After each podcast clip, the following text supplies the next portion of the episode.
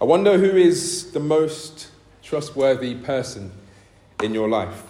Maybe a sibling, a spouse, a friend, could be a dog, right? Trustworthy people are priceless and of great benefit to us. We can depend on them. We, can, we, tend, um, we don't tend to doubt their motives. Uh, we love, we cherish them, we adore them, don't we? And if someone says something that we know is not true about that person, um, we are ready to defend them. We're ready to back them. That's what we do. Likewise, a faithful servant of God holds firmly to the word of God, but also is ready to defend the word of God. Now, when we talk about being servants of God, we're talking about being a slave to the living God, doing as he wills, as he pleases, for his glory and his purposes. And I know the context here is of an elder, but we were reminded this morning that, that even the characters that are listed here, and the reason why Paul is writing to Titus, is actually to every Christian also, and how we should live unto godliness. It's not just what we're hearing, not just what we're being taught, how we live those things out. That's very, very important. And so a faithful servant holds firmly to the word of truth and is able to defend the word of God. So those are two points this evening. George Whitefield said this A dead ministry will always make a dead people. Whereas if ministers are warmed with the love of God themselves, they cannot but be instruments of diffusing that love among others. A dead ministry will always make a dead people. Whereas if minister, ministers are warmed with the love of God themselves, they cannot but be instruments of diffusing that love among others. See, churches up and down this land are in need of ministers and leaders and elders and deacons who have been truly converted by the grace and the goodness and the mercy of the gospel of Christ. Such people will not only stand true to the word of God and continue to grow by that word, but they also teach the gospel. But they're also willing, willing, and ready to defend the truth as they hold fast to it. See, dead leaders will make a dead congregation and members. Judas, we know, though a partaker of the ministry in which other of the other disciples of Jesus were called to, was the very person who led people to arrest and murder the Lord and Savior Jesus Christ. He was far from being faithful. And so, those who are blind to the truth of the gospel, the truth of God, cannot lead those who need spiritual sight. So, this evening, I would like to, us to focus on verse 9 that we've read recently. It reads this Titus 1, verse 9. He must hold firm to the trustworthy word as taught, so that he may be able to give instruction in sound doctrine, and also to rebuke those who contradict it. See, all faithful leaders of God, pastors, elders, or any other leader within the church context must do two things. They must hold firm to the word of God as taught, they must defend, they must rebuke those who contradict it. And so, as we look to the first point, the faithful servants must hold firmly to the word of God taught. This morning, we looked at the previous verses and examined the function and responsibilities of an elder, what elders and leaders should be like in character, the people that they should be in their character also, and in leading God's people. But also how they should live in their family situations. That testing ground, that training ground, so important. We stated that Paul seemed to value a person's character at least as vital as the gift in which they've been given, the gift that they need to be stewards of. It's the gift of teaching God's word or leading God's people requires godly character that is immersed in the truth of Christ. The fruit of godly character is what adorns the gift of leadership. See, Paul moves from the personal qualifications now that we looked at this morning to now the doctrinal qualifications of elders and overseers. The ability to expound the truth right, rightly is vital for the spiritual health of the church. And so Paul writes, he must hold firm to the trustworthy word as taught. Indicating that this is, this is non negotiable. This is not to be ignored. This is crucial to the work of church leaders and ministers. This signifies a continuous grasp of the Word of God. Not that the person knows it all, but has a personal life of private devotion and study of the Word of God. So we're reminded in 2 Timothy 2:15, do your best to present yourself to God as one approved, a worker who has no need to be ashamed, rightly dividing the word of truth. And so the truth must be handled well, must be rightly handled. Why should the truth be held firmly? Why? Because it is trustworthy. The Word of God is trustworthy. And Paul speaks to why the Word of God is worthy of trust. We see between the verses of 1 to 3. In Titus, Paul says this in verse 2 that this word was promised from the ages began. This is an eternal word. This is a word that the Lord Himself has spoken forth, as promised before we were even formed. It's an eternal word. It's revealed in time. We see in verse 3 at the proper time, manifested in His words through the preaching with which I have been entrusted by the command of God our Savior. It's a saving word. It's an eternal word. And when that word appeared in Christ Jesus, He saved us. It's a saving word. The truth should be held strongly because it grows our trust of God. It grows our faith. And faith we know comes by hearing and hearing the word of God. The truth that as taught that is taught is only has only has tremendous spiritual gain when it is lived out by the person. We don't just hear truth, but we seek and ask the Lord, how should I live this out? Help me, Lord. See, often we see celebrities who profess faith in Jesus, and in the infancy of their faith, they begin to herald the word of God without much discipleship. One person comes to mind, I'm sure, to your minds also. There's no accountability, there's no discipleship. Yet, because of their fame, they're able to stand before and they're heralding God's word. They haven't yet grown to clinging firmly to the word of God as taught. They haven't established doctrinal stability. They haven't stored up their feet in Christ, although they, they may be in Christ, and already are placed in positions of responsibility. Because of what? Because of their fame, because of their reach. Often we forget the gospel is about character building. It's about growing to know the Lord. It's about godliness. It's about devotion to the word of truth. There must be doctrinal stability.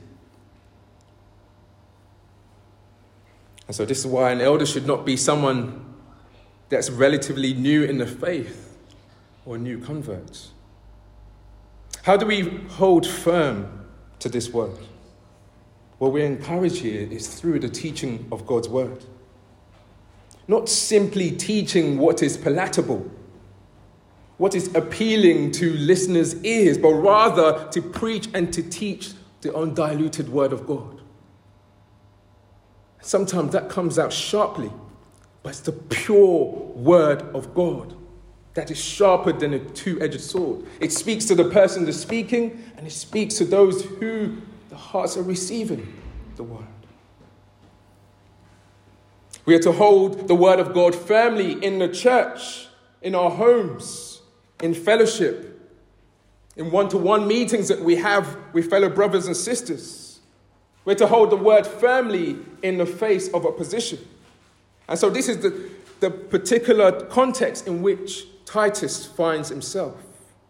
We read from verse 10 onwards of the Pharisees and Jewish leaders who Titus, um, Paul says to Titus, who are insubordinate, empty talkers, and deceivers.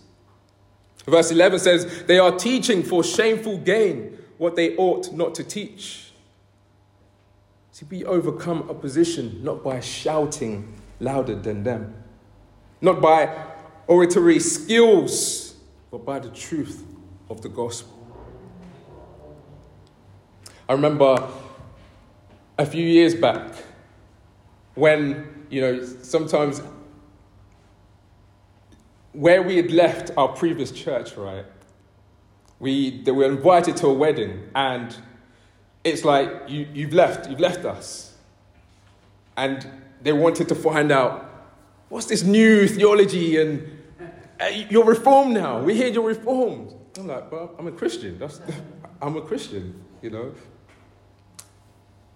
they got me talking. Pretty good friends back in the day.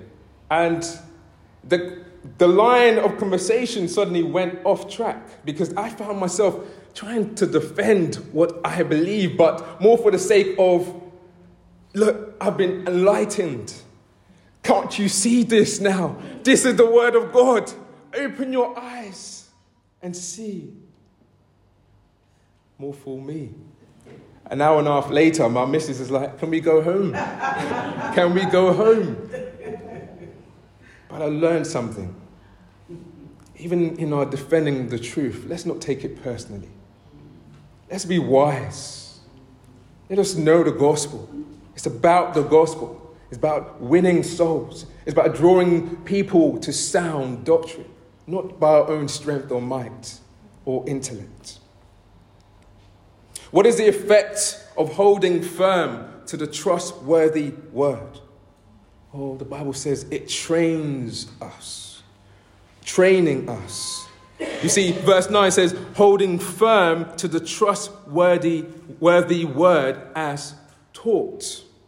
Don't miss that word taught. What Paul is saying here is that the word of God must be the primary way in which an elder or any Christian is trained unto righteousness. It's a training process. Train yourselves unto godliness. It's, it's hard work. It takes work. It takes spiritual gymming to read, read God's word. Sometimes it's difficult to get into it initially. But you must work and ask the Lord for grace to continue to pursue reading and knowing God's word. It involves training. And this training builds us up in our faith, in our courage, in our obedience, in our wisdom. Wisdom to apply what we know. And consequently, we're able to then to instruct, to guide, to encourage others, and stand for the truth. See the training of others as we read there in end, at the end of verse 9. We see that the only way to instruct others is in sound doctrine. There's nothing else but sound doctrine. That's the basis. It's a holy work of faithfulness to God's word in word and deed.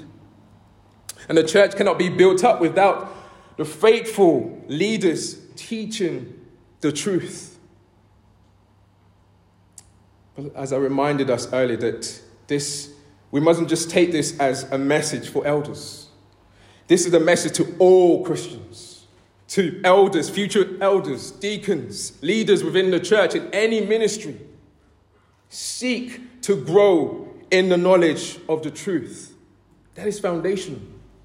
That is the only thing that we should be pursuing as our first priority to seek the Lord, to grow in knowing the Lord. It is sustaining. It is crucial for any ministry. The Word of God must be the very thing that shapes our lives.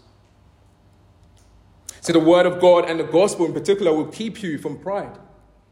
It will strip you of all arrogance.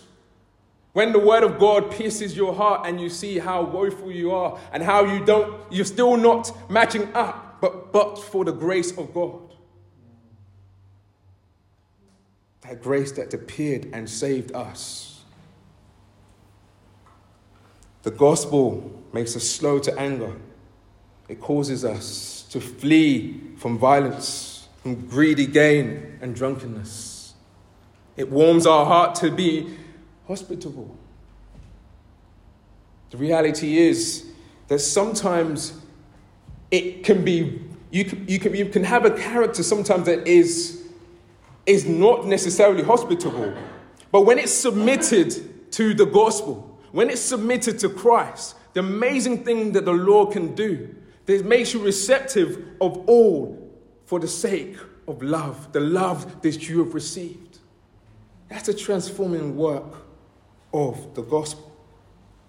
It makes us not to be a lover of self, but a love of good, to be self controlled, upright, holy, and disciplined, if indeed we are trained by it.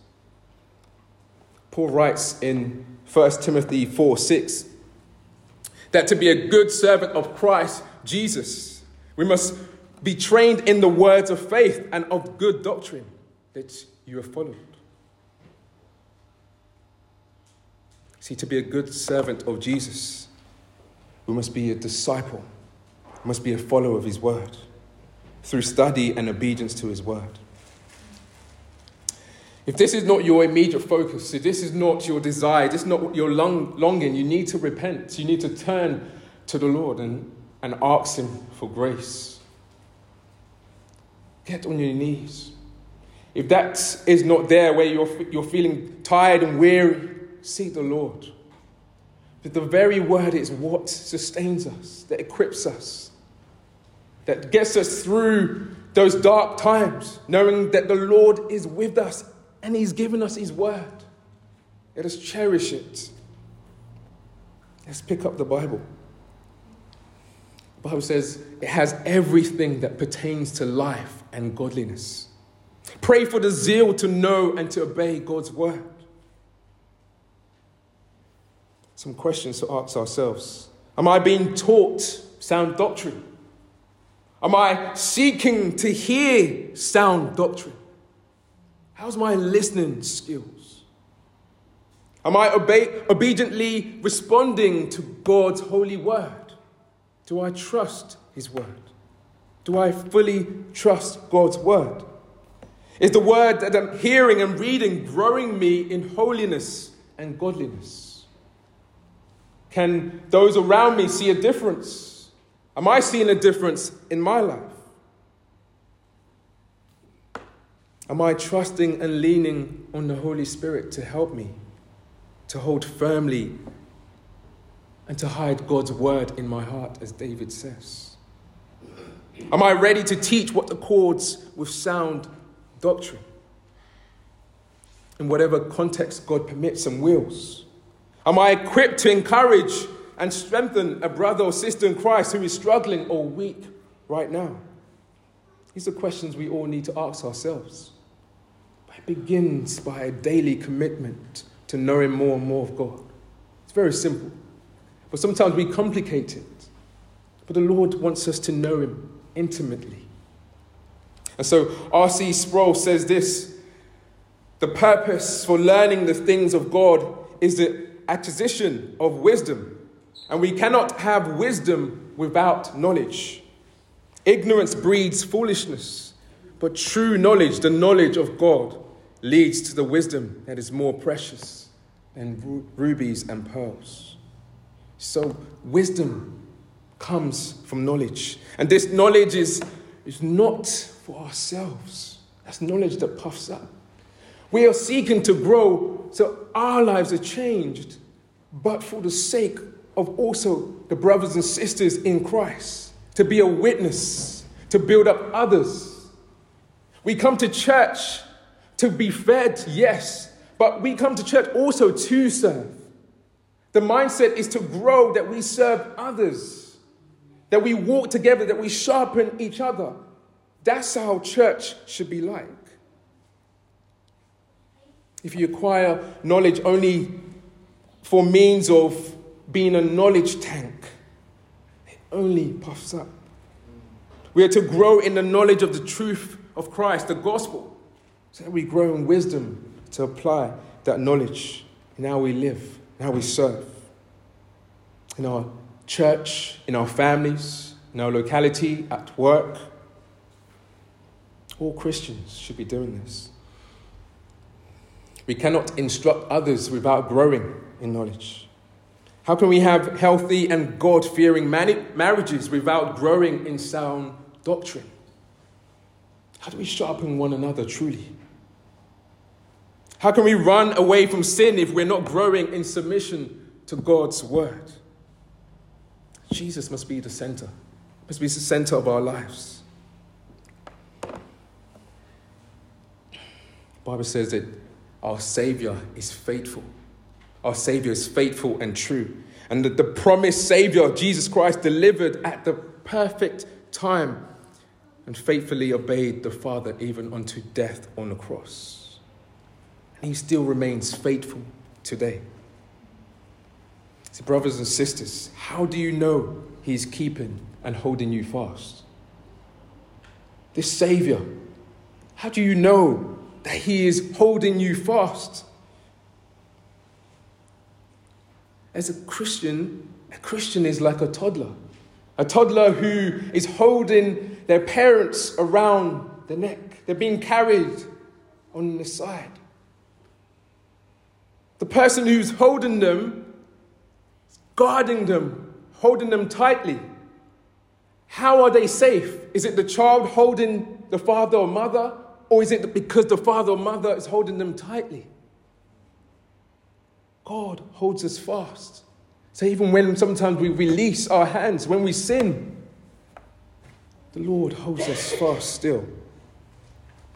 When we're growing in trusting His word and promises, when we rightly handle the word of God, dividing it, it becomes one of the primary means the Lord uses to grow our relationship with Him. But we know we, we don't only are able to instruct others about God's word, but we know are able to defend God's word. And this is our second point. The faithful servant defends firmly the word of God. The faithful servant defends firmly the word of God. See, the faithful servant of God is firm to rebuke those who contradict the word of God. The people of Crete were not as nice as you seated here today, right? So when we read Titus 1 10 to 16, it reads this For there are many who are insubordinate, empty talkers, deceivers, especially those of the circumcision party. They must be silenced since they are upsetting whole families by teaching for shameful gain what they ought not to teach. One of the Cretans, a prophet of their own, said Cretans are always liars, evil beasts, lazy gluttons. This testimony is true. Therefore, rebuke them sharply that they may be sound in the faith, not devoting themselves to Jewish myths and the commands of people who turn away from the truth. To the pure, all things are pure. But to the defiled and unbelieving, nothing is pure. But both their minds and their consciences are defiled. They profess to know God, but they deny Him by their works. They are detestable, disobedient, unfit for any good work. To Titus and any other leader whom the Lord has appointed must be ready for the challenge. As Christians, we must be ready for the challenge. For Titus, this was a challenge also, as well as raising up leaders within the different churches. He must remind them that you not only hold firmly to this word, but defend the word of truth. These people were not willing to submit to proper authority. They blasphemed the name of God and deceived others for shameful gain. And even their so called prophets said Cretans are always liars, evil beasts, gluttons. Their mouths, their hearts, their stomachs revealed their character and their works. The Bible says here that they profess to walk with God, but their lives weren't in line with the truth that they know. The Bible is telling us that faithful servants must rebuke such people. Verse 9 says this. Verse 11 says they must be silenced. Verse 13 says they must be rebuked sharply. The reality is, how easy is it for leaders or even anyone to rebuke someone that's not walking in according to God's word? It's very difficult. It's, it's very challenging. I find it very challenging. I was in prison ministry for many years, and the leadership wasn't right, and many things that was going on within that ministry, as much as I love to serve the men and go into the prisons, it wasn't right. I found it really difficult to say anything because in my mind I would rationalize it and say, well, actually I'm serving, serving people and I'm witnessing to them about Christ. But the leadership wasn't right. Uh, the, the, the, the, situation that we were in and, and the things that were going on in, in order to deliver people from their sins or deliver them from their crimes was not right. Let's not be like that. Let us speak wisely. Let us always stand by the gospel. It's not easy to rebuke people. Sometimes the fear of man is an issue. It's an issue to say to someone, I don't think you'll walk in line with God's word there. But the reality is, when we love people, we'd want to speak to them, we'd want to correct them, we'd want to guide them. Sometimes we just don't like conflict. None of us do. Just, I just don't want to get into it. You know how it is sometimes, like with family members especially.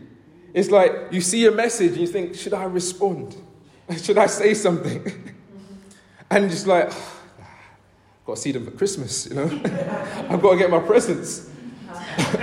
You're thinking, no, no, no, let's just leave it for another year. And the years go by. We don't want to cause conflict. The main reason it can be very difficult sometimes to rebuke is we ourselves are not holding firmly to the Word of God. When we're not holding firmly, if, you're, if we're holding it so tightly, there's no way where you, even when saying it in love, you can still correct and say, bro, sister, I love you, but that's not right. This is the gospel. Let me show you. Let, let's walk together. In fact, let's meet up. Let's go through this together. Not in the way to lord over someone, but actually just to say, let me, sh- let's read the word together. Let's grow together.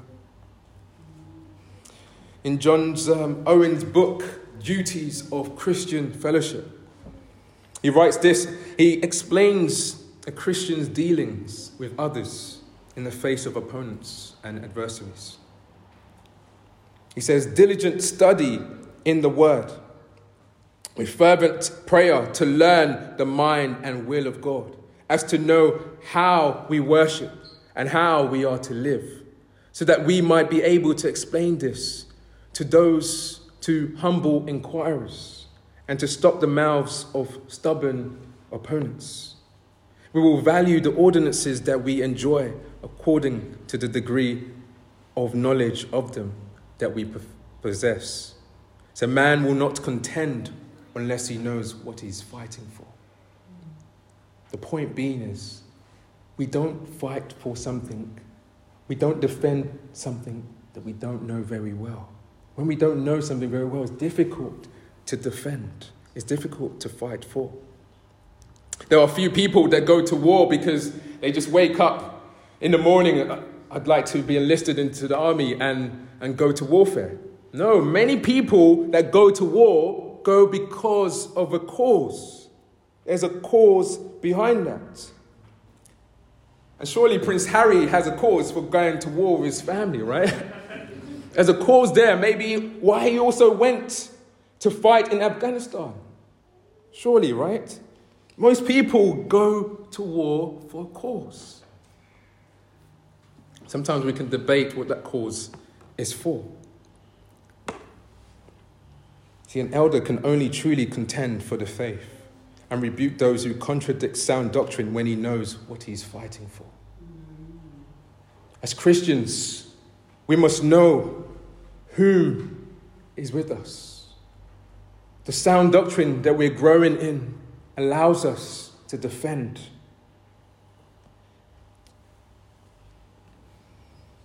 A Christian must be able to give a defense as to what is true. The Bible says in 1 Peter 3:15, be prepared to be a, to make a defense to anyone, to anyone who asks you for the reason, for the hope that is in you. What are we to fight for? We're to fight for five things, I believe, the scripture here is saying. We're to fight for sound doctrine. The doctrines that we're reading, that we're being taught, we must stand and defend that. We must fight for the unity of believers. In verse 11, there says that some of them were upsetting the whole families in these churches. We must fight and defend the unity of God's people. Number three, the holiness of believers. You see there in verse 15 that these Cretans were inviting others to sin with defiled minds. It was spreading rife, defiled minds and consciences. Must defend and fight against that. Number four, must fight for repentance.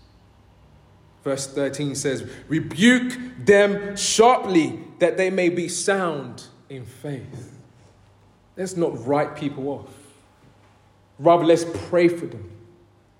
And the rebuke and the correction is to, win them, to show them the way of Christ. That they turn from sin and turn to God. Number five, must defend our worship of God. We live in a time now things are okay. But we've seen just a, a tiny speckle of what could happen with COVID. When our worship, they said you can't go to church. We must be ready to defend our gathered worship before the Lord. What dangers must, be, must we guard against when fighting for the faith? Well, sometimes we are quick to talk. We're quick to talk, and thank God that quickness is good because we have something to say. But we mustn't rely on this always. We mustn't abuse it. We must all fight the temptation to jump in over the person that is coming at us or is speaking against sound doctrine. In those moments, take time to be slow to speak. Listen more. Rightly divide the words as you share the word.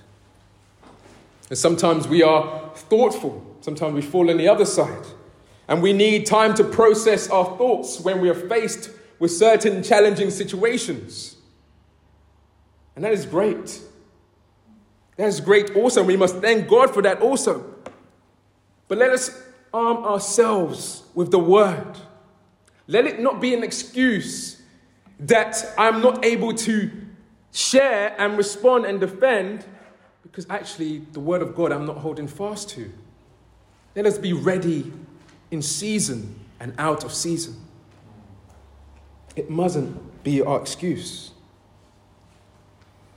Paul writes in 2 Corinthians 10 4 to 6 we face a spiritual warfare. For the weapons of our warfare are not of the flesh, but have divine power to destroy strongholds.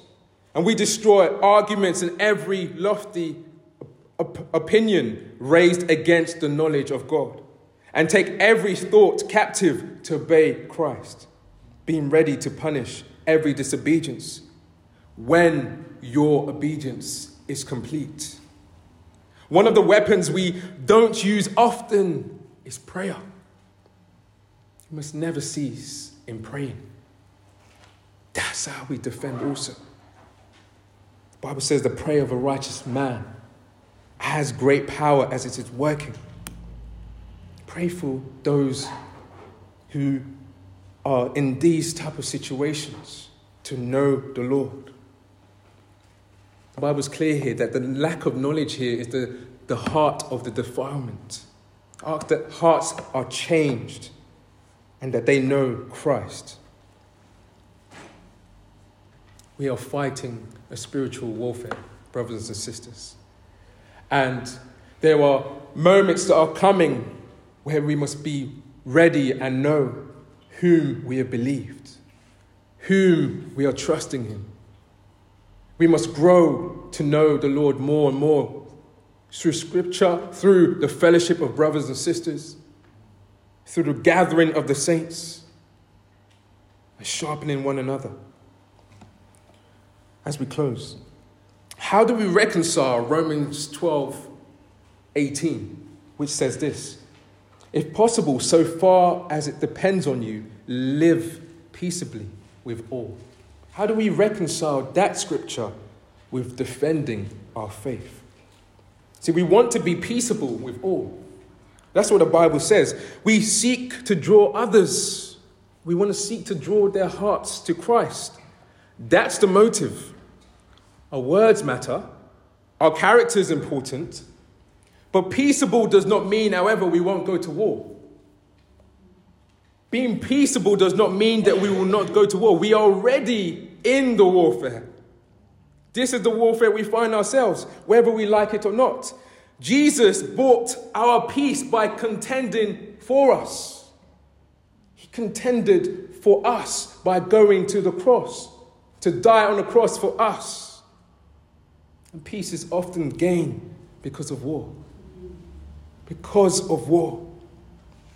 It depends how you're fighting, what you're fighting with. Speaking the truth in love is important. And so, brothers and sisters, let us strive to hold firmly to the word of God as taught. And let's strive to defend firmly the word of God. Pray that church leaders would contend well for the faith. As we said this morning, it is of great benefit to the church to have faithful servants of God. For in doing so, we grow in godliness, we grow in good works. But it's an holy work to persevere. It's, it's challenging, but we must persevere in being grounded in the truth. This must be our priority as any Christian, as any one that's part of any ministry in any church, in our walk with the Lord, we must continue to strive for the truth. We're in a war zone. There is no safe place to chill. We must arm ourselves with the sword of the Spirit. We must know this word so that we are able to hold on to it firmly but also defend it. We must love God Himself. So the sword of the Spirit is the word of God. And finally, brothers, we do not do this in our own strength. The Bible says we stand in the might of Christ. Let us rest in the Lord. To know that He is the Lord and Savior, that He is the mighty one, He is the mighty Redeemer. He's the one that will come. He's the one that was and is and ever shall be. He does not change. He's a conquering lion. He's a lion of Judah. And he is the one that is, has, has come to fight and contend for us. Let us show our love for him and how we know him and grow and seek to grow intimately with him. But also be ready to give a defense. People ask, What is the hope that you believe in? Why do you believe in Jesus? Whether we are at work, in the church, wherever we may be, are we ready? Are we ready? Let us be, not be found wanting in this area. In Jesus' name. Amen.